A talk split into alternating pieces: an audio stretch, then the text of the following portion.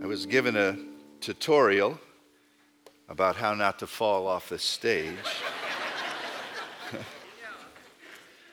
and some of you, dear people in front, may want to change your position. You're in spitting distance, you know.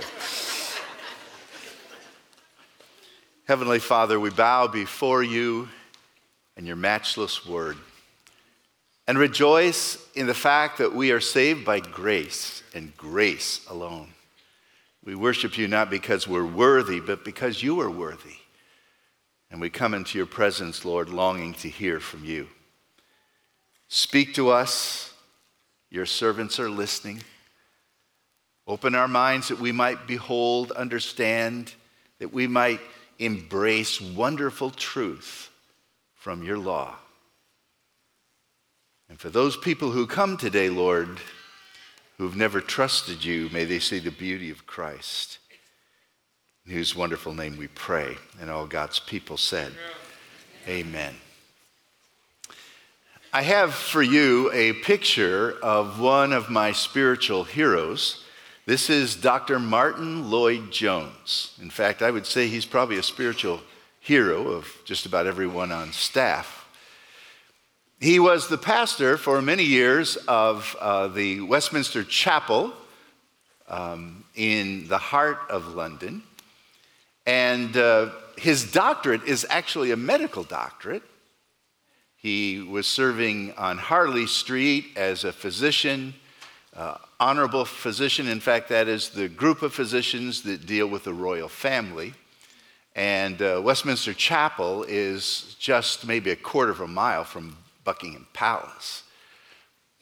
So he had quite a position, but he left that to become a preacher and gave his life to preaching the Word of God. He is Welsh in background, but British through and through. Um, again, he's my spiritual hero. In no way am I demeaning him, but this is what he usually looked like when he was preaching or took a photograph. For all I know, they said, Dr. Lloyd Jones, would you please smile? And this is what he gave them. Um, which is why this quote always tickles me a little bit. One of my favorite quotes from Lloyd Jones. And he said this The church often fails to attract the world because Christians appear to be such miserable people. Now, I do want you to know that Dr. Lloyd Jones was a very warm individual, loving, gracious. But again, it seems like a funny quote when all you see are some of these stern pictures. But I think he's right on. Instead of being famous for good works and governed by joy, many Christians are notorious for displaying a grumpy heart, being captivated by an unattractive spirit of discontent. And wherever they go, there's a cloud hanging over them. Instead of being filled with the joy of the Lord, which is our strength, habitually we can be negative and devoid of any sense of hope. And the world doesn't want any part of that. But when Christ lives in us by the Holy Spirit, he gives us joy. Doesn't mean that there won't be hard times. There will be, but we should be characterized more by joy. You say, Pastor, you don't know how difficult my life is. I mean, I'm getting beat up here. How can I be filled with joy? Well, I think the remedy is the remedy is found in Romans chapter 8. There is an antidote to this sad situation, and it comes from this wonderful truth God is, what's the rest? He is. God is for us. God is for us. Now we're coming to the very end of Romans chapter 8, and there's a series of rhetorical questions and we're going to look at some of them. I basically grouped them into four, but there were more than that. Rhetorical questions, but the questions don't stand alone. The questions are grounded in some amazing truth about God's grace. In other words, without the uh, introductory clause stating the wonderful, powerful grace of God, the question is confusing and useless. But put together, oh, it's amazingly powerful. Rhetorical question is one given that has an obvious answer. And here's the first one Who can be against us? Who can be against us? And that comes out of verse 31. What then shall we say in response to these things? These things, the immediate uh, section of Scripture that we looked at last week, uh, the section of Scripture that talks about the Holy Spirit praying for us and, and Jesus Christ being the pattern for us and God the Father having a plan for us so that all things work together for good. With these amazing, amazing truths burning in our hearts, what shall we say in response to this? By the way, this is a, familiar formula that Paul uses at least seven times. What shall we say? What shall we say to this? How are we going to respond? It's interesting in Genesis 42, verse 20, uh, verse 36, Jacob laments, All these things are against me. But Paul says in Romans 8, 28, all these things work together for good for me. And we seem to live in one of those two spheres, don't we? Always complaining, everything is against me.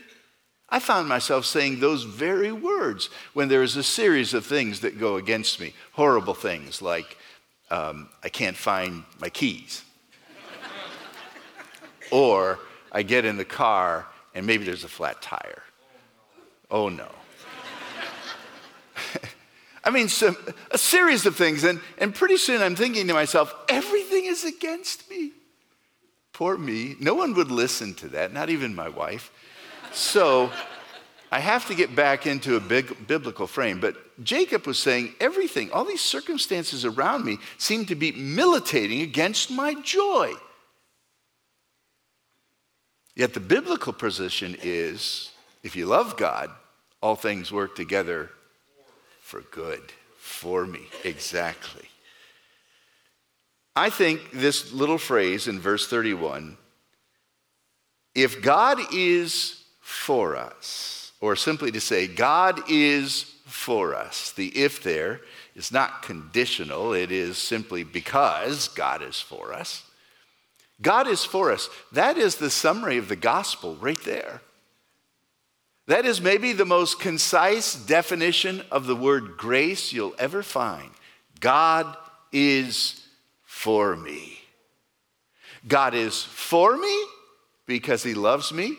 God is in me because of the Holy Spirit and I'm his temple. God is with me because of Christmas. Emmanuel, God with us. And that's the truth that we truly need to embrace. Now, the question by itself, who can be against me, is really pretty easy to answer. What do you mean, who can be against you? Everybody's against you, Christian. Unbelievers oppose you. The indwelling sin in your heart is trying to destroy you. The devil himself, like a roaring lion, wants to eliminate you. And this world is no friend to grace to help us on to God. I mean, everything is against us. But when you put it like this, if God is for us, who can be against us? There's a totally different answer, right? And you know what the answer is? Nobody. Nobody. I don't care who is against us, it doesn't make any difference. David says something very similar in uh, Psalm 27 The Lord is my light and my salvation. Whom shall I fear? The Lord is the stronghold of my life. Of whom shall I be afraid? When the wicked advance against me to devour me, when my enemies and my foes come at me, they are the ones who stumble and fall. Though an army besiege me, my heart will not fear. Though war break out against me, even then I will be content. Why? The Lord is my light and my salvation. So, this is a truth that needs to get deep into our souls. Who can be against us? No one, because God is for us. There's a second question What will God give us? And that comes out of verse 32. He who did not spare his own son, but gave him up for us all, how will he not also, along with him, his son, graciously give us all things? So the question is, will God graciously give us all things? And if that was all there was to the question, we might hem and haw and say, I'm not sure that God is going to graciously give me everything. But his ultimate gift precedes the question. He who spared not his own son. By the way, I'm told linguistically the similarities between this portion of Scripture and Genesis 22 are, are something that cannot be denied. For this phrase echoes the phrase we read that Abraham did not spare his own son Isaac. Remember the story? So he takes Isaac up to the mountain. God told him to sacrifice him, and up Abraham goes. Fully feeling that he, his son would die, but that God would bring him back to life. And he spared not his own son, is God's estimation of his faithfulness. And now, with the same words coming into the New Testament, God is the one who spared not his own son. By the way, that's how you preach the gospel in the book of Genesis.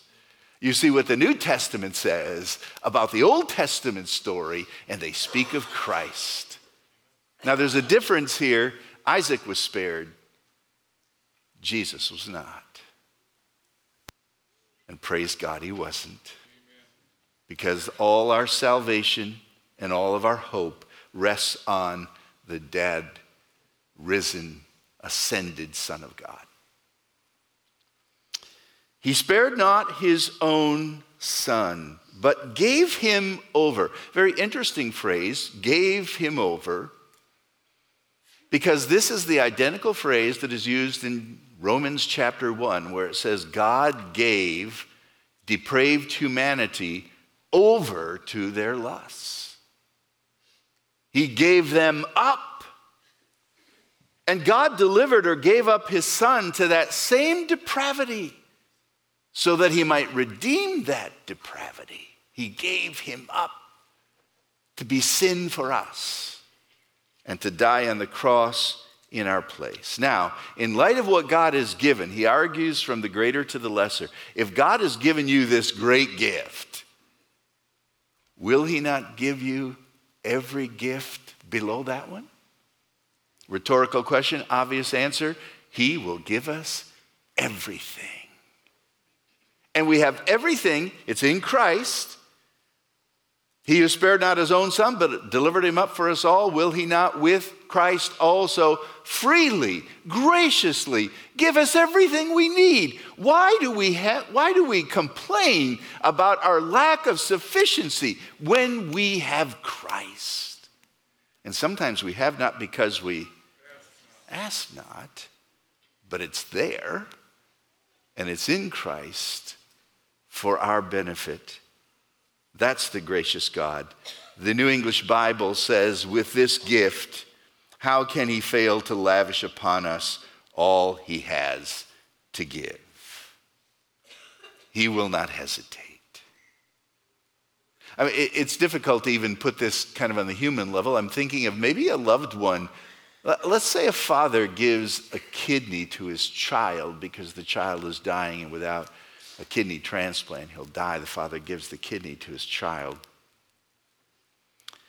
The child gets better and living a normal life. And, and then he begins to wonder if dad, dad will provide food for him, breakfast.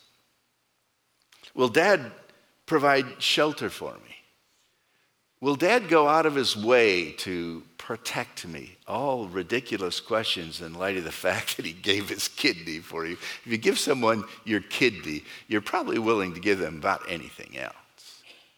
But God gave his son, and Jesus gave his life. And there's nothing he won't give to us that we need. Isn't that exciting? Here's the third question Who will condemn us? Actually, the next two questions who will make a charge against us? Verse 33, and who will condemn us? Verse 34. I, I'm putting together because they all happen kind of in a courtroom scene. Verse 33 Who will bring any charge or an accusation against those whom God has chosen? For it's God who justifies. And who then is the one who condemns? And the NIV simply says, No one. So, a courtroom scene, often uh, the whole discussion of salvation is in this forensic setting, this judicial setting, where God is the judge, the prosecuting attorney is the devil, and the defense attorney is Jesus. When I was growing up, there was a popular TV show, show called Perry Mason. I hated that show. I, I, don't know exactly why I hated it, except it always turned out the same way. The guy would always win. He was a great defense attorney, or so they made him out to be.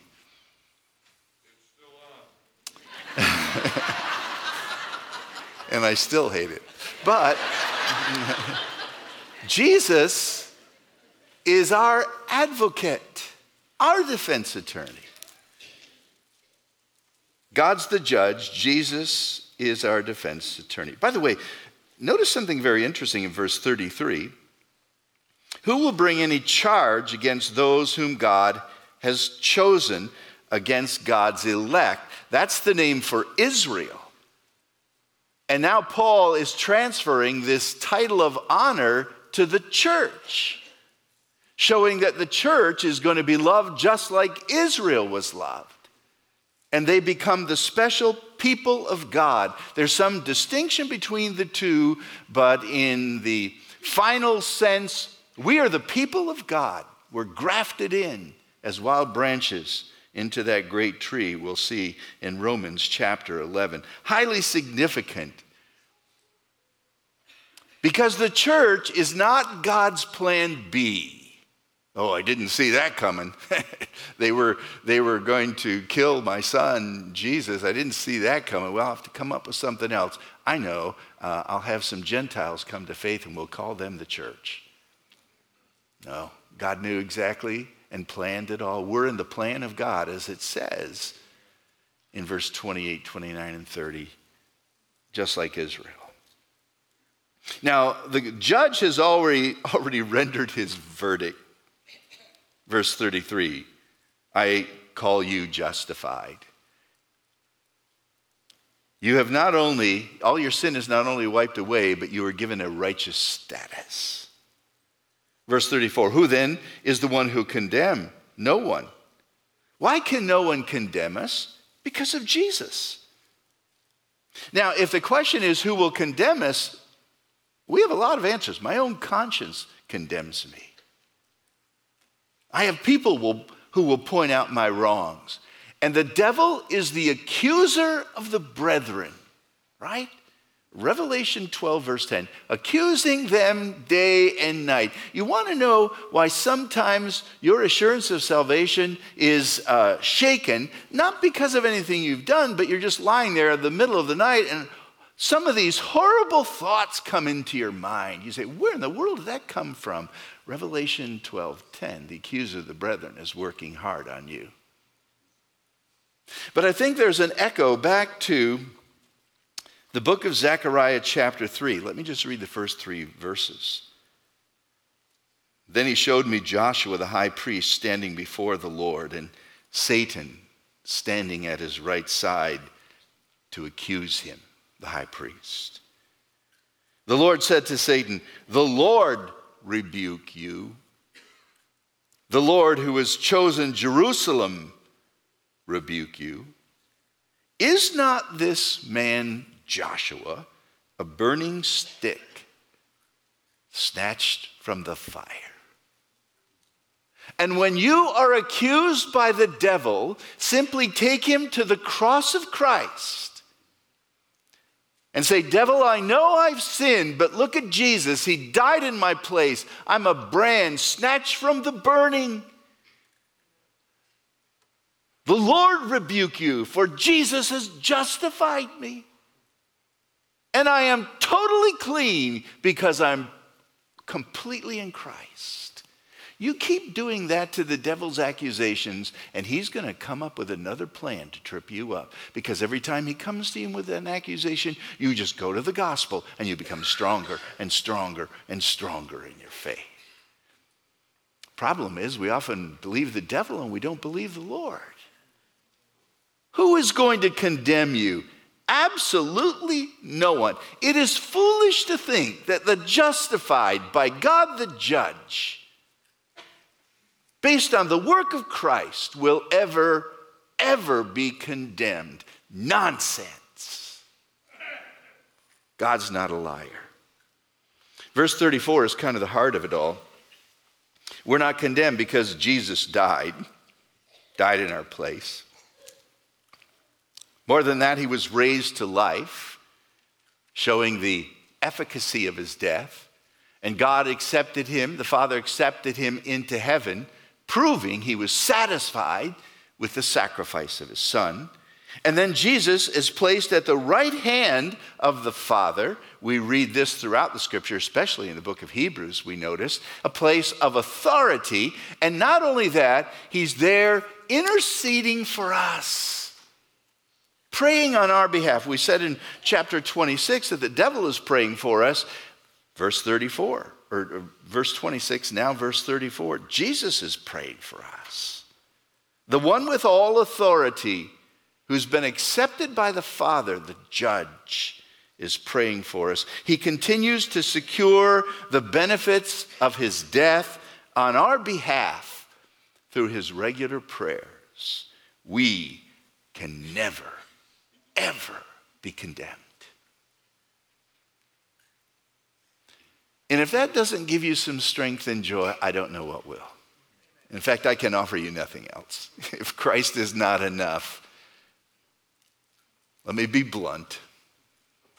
You're hopeless. and so am I. If Christ is not, but He is enough. He's more than enough. And when I embrace him, no one shall condemn me. One final rhetorical question, number four.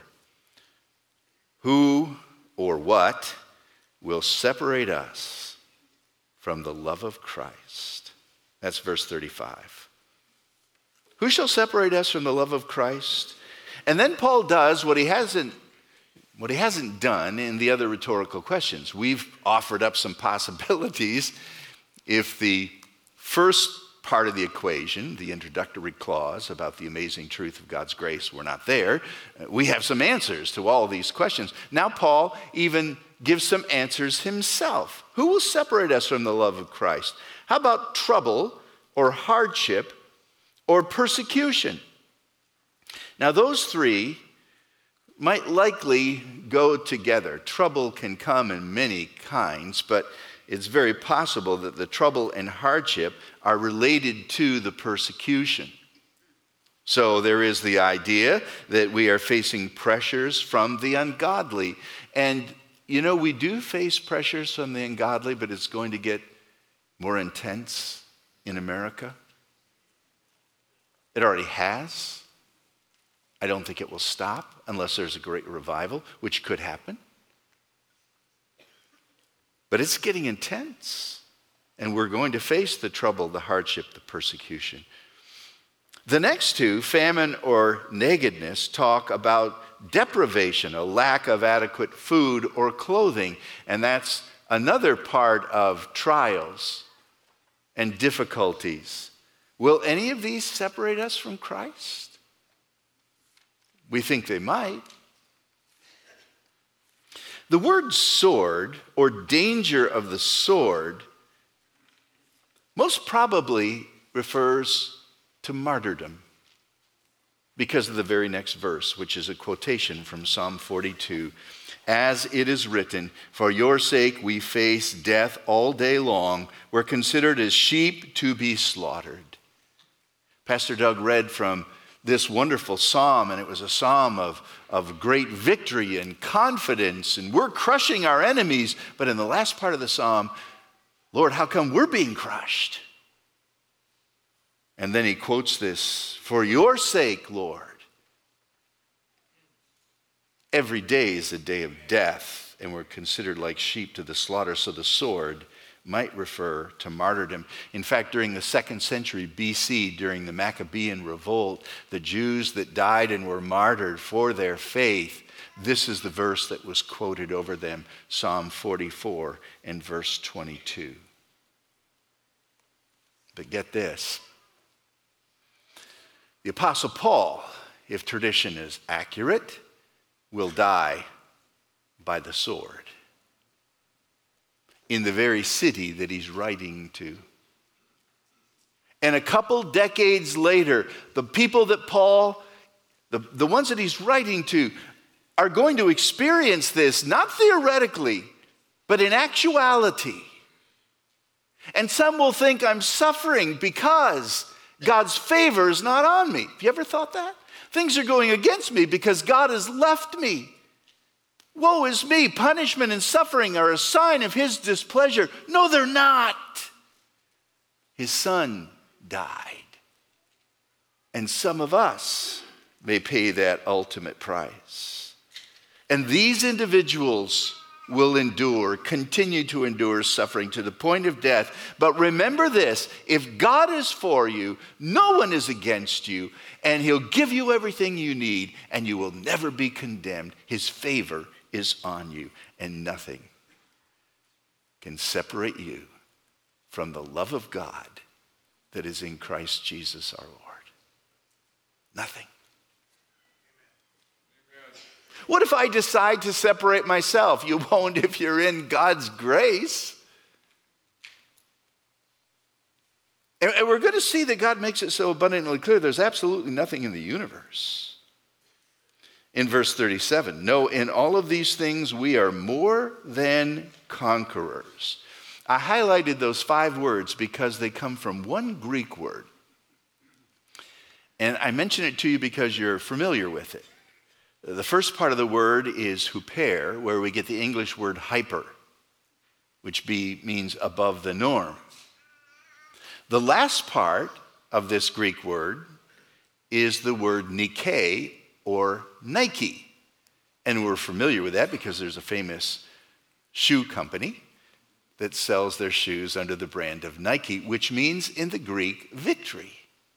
So when you put the two together, you're above the normal victor or more than a conqueror.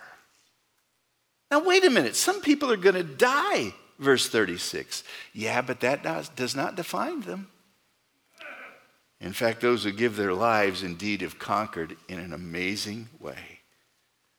More than conquerors doesn't mean that my life is going to be easy. It doesn't, grace doesn't mean that all the difficulties are eliminated. It means that by God's supernatural strength, through the power of the Spirit within me, I can endure. And by His grace, even overcome. More than conquers. Whenever I think of more than conquers, I think of this athletic illustration. It was back in 1992 that for the very first time, the Olympics allowed professional basketball players to play for an Olympic gold medal. So we put together a team. Boy, did we put together a team. Magic Johnson, Larry Bird, Michael Jordan, the best. And these guys went over there to compete with these sometimes very small countries. They said before the games, the player from the other the players from the other country were coming over for autographs, and you know, telling them how much they appreciated him just before the game. You never do that. They won all eight of their games, and they were never challenged. In fact, they won their games by an average of over 43 points. Chuck Daly, who was the coach, said, You know, in the Olympics, there will be other professionals playing in basketball, but there will never be another team like this. This team was majestic. And it's true, there never has been another team like that one. I mean, talk about super conquerors. And yet, that's nothing like being on the side of Christ. Nothing. We are more than conquerors. Why? Through him. It's Philippians 4:13. I can do all things through Christ who strengthens me. It's the book of the Revelation. He who overcomes by the grace of God. Notice verse 38. For I'm convinced, this shows progression in Paul's spiritual growth. He said earlier, I consider, and then he said, I know, and now he says, I'm convinced. You, you and I need to study and understand and consider, and then we need to embrace the truth, and then we need to be embraced by the truth, totally convinced with an unshakable faith. I am convinced, Paul says, that neither death nor life, angels or demons, now, he, he kind of goes beyond the normal world to the supernatural world, doesn't he? Death or life, angels or demons, the present or the future, any powers probably refers to authorities in the world. Verse 39 neither height nor depth, often referring to the movement of stars. Nor anything else in all creation. That's a catch all term.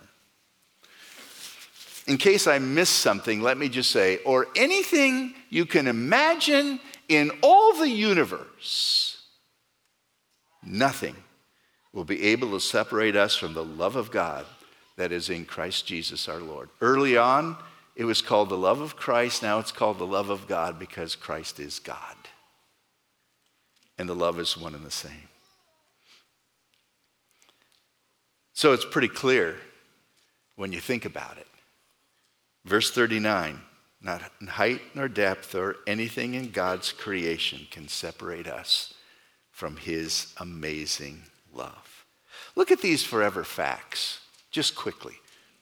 God is for us, God has died for us, God chose us, God justified us, God prays for us, and God loves us, and nothing will ever change that. Let me encourage you to stop holding on to Christ and bask in his hold of you. Uh, what I mean by that is that too often our, our confidence is based on my hold of him and well, we should, by faith, lean upon Him constantly. But let's reverse that. Our confidence is that He will never let us go. The one who died for us, the one who's praying for us, the one who works everything out for our good, He'll never let us go. And His love is always there. Let me no more my comfort draw from my frail hold of Thee in this alone rejoice with awe, thy mighty grasp of me. Let's pray. Lord, I thank you that you are for us. In Christ, you are with us. In the Spirit, you are in us. And nothing in all creation can change that. May our confidence be found in you and you alone. In your name we pray. Amen.